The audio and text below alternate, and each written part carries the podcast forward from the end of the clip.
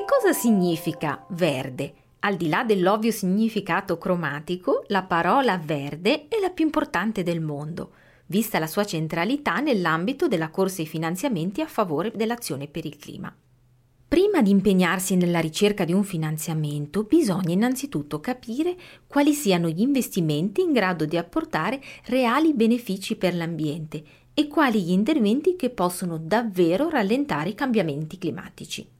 Un investimento autenticamente verde è una spesa che contribuisce a salvare l'umanità. Il nostro dizionario della finanza verde è stato concepito proprio per aiutare a riconoscere questo tipo di interventi. Il mio nome è Chiara Robotti e questo è il podcast Soluzioni per il clima della Banca Europea per gli investimenti. Il grande blu. Storia di come blu può essere sinonimo di verde. Glossario. Microplastiche, economia blu. Si stima che ogni anno 8 milioni di tonnellate di plastica finiscano come rifiuti negli oceani Eppure la soluzione per fermare questo scempio non va ricercata nelle acque oceaniche perché per salvare i mari bisogna innanzitutto comportarsi diversamente sulla terraferma. Ogni giorno in tutto il mondo le materie plastiche invadono strade, cortili, fiumi, spiagge e coste, anche sotto forma di residui di dilavamento. Molti di questi rifiuti finiscono negli oceani o comunque intasano i canali di scolo, favorendo gli allagamenti in molte aree urbane e quindi creando terreno fertile per la proliferazione di insetti e roditori, pericolosi per la salute umana. Qual è l'origine del problema? Semplice, si comprano troppi oggetti in plastica monouso quali sacchetti, bottiglie e cannucce, per poi buttarli via poco dopo. La soluzione è altrettanto semplice, smettere di comprare e utilizzare questo tipo di prodotti e imballaggi di plastica.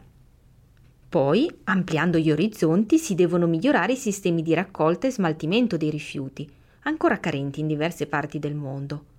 A causa di entrambi questi fattori, ingenti quantità di plastica finiscono negli oceani. Circa il 40% della plastica che si trova negli oceani proviene da rifiuti abbandonati direttamente nei fiumi o comunque nelle aree circostanti da 2 miliardi di persone che non beneficiano di alcun servizio di raccolta. In realtà, il 90% delle materie plastiche trasportate dai fiumi fino agli oceani proviene da una decina di corsi d'acqua soltanto, principalmente situati in Africa e in Asia. Il problema è aggravato dall'impennata dei livelli di popolazione e dalla rapida urbanizzazione in molte città del mondo, in particolare nelle aree costiere. La conservazione degli oceani è uno degli obiettivi di sviluppo sostenibile delle Nazioni Unite. Negli ultimi anni la Banca Europea per gli investimenti ed altri enti di sviluppo si sono impegnati molto a favore della salvaguardia dei mari e del raggiungimento proprio degli obiettivi delle Nazioni Unite. Nello stesso periodo la stampa di argomento naturalistico ha dedicato numerosi articoli al problema della plastica negli oceani. Memorabili sono ad esempio le immagini delle balene spiaggiate con lo stomaco pieno di plastica, oppure delle microparticelle rinvenute in campioni di pesci in tutto il mondo. Gli oceani non solo contengono migliaia di miliardi di minuscoli pezzi di plastica, ma anche le cosiddette isole di spazzatura, la più grande delle quali, il Great Pacific Garbage Patch, ha una superficie tre volte superiore a quella della Francia. Come qualunque materia plastica, anche quella presente in mare contiene sostanze chimiche pericolose, che però in questo caso finiscono nello stomaco dei pesci e attraverso questi ultimi in quello umano, con numerose conseguenze negative per la salute. Le microplastiche sono appunto i minuscoli pezzi di plastica che inquinano gli oceani. È una definizione piuttosto ovvia. Meno ovvio è che esse rappresentino la stragrande maggioranza dei detriti di plastica presenti sulla superficie degli oceani.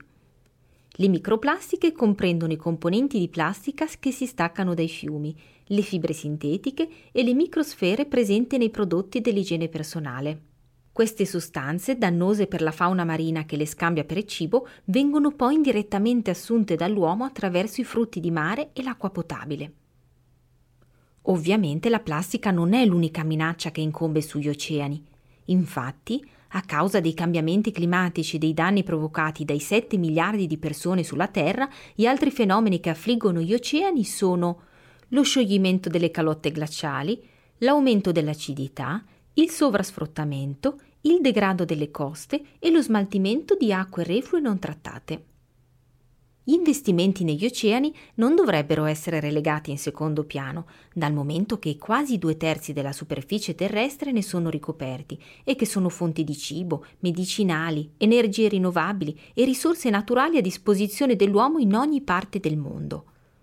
Quasi la metà della popolazione mondiale dipende direttamente dai mari per il proprio sostentamento. Il valore dei beni e dei servizi prodotti dalle risorse marine e costiere è stimato in 2.500 miliardi di euro l'anno. L'economia blu comprende tutte le attività economiche legate agli oceani, ai mari e alle coste. Include una vasta gamma di settori e fa riferimento all'uso sostenibile delle risorse oceaniche per la crescita economica, il miglioramento delle condizioni di vita e l'occupazione. La Banca Europea per gli investimenti ha svolto un ruolo da protagonista nell'adozione dei principi finanziari per un'economia blu sostenibile. Si tratta dell'enunciazione di una serie di criteri atti a garantire il carattere non pregiudizievole degli investimenti nei confronti della vita marina, dello sviluppo costiero e in generale della salute degli oceani. Tutto questo perché la questione degli oceani non attiene soltanto all'ecologia, ma anche e soprattutto all'economia. L'intervento di organismi di spicco come la Banca Europea per gli investimenti agevola la partecipazione di investitori privati, attratti dalle prospettive di rendimento offerte dagli investimenti verdi. E questo naturalmente va a vantaggio non solo degli oceani, ma anche della crescita e dell'occupazione. La preservazione degli oceani è un obiettivo fondamentale che richiede interventi più decisi, tanto per usare un eufemismo, Fiumi e oceani non sono sistemi di smaltimento dei rifiuti e nessuno può permettersi di ignorarlo. Stiamo ripulendo i mari per il bene dell'umanità.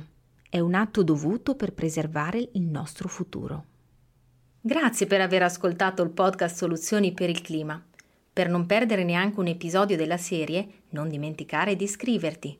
Soluzioni per il clima è un podcast della Banca Europea per gli investimenti.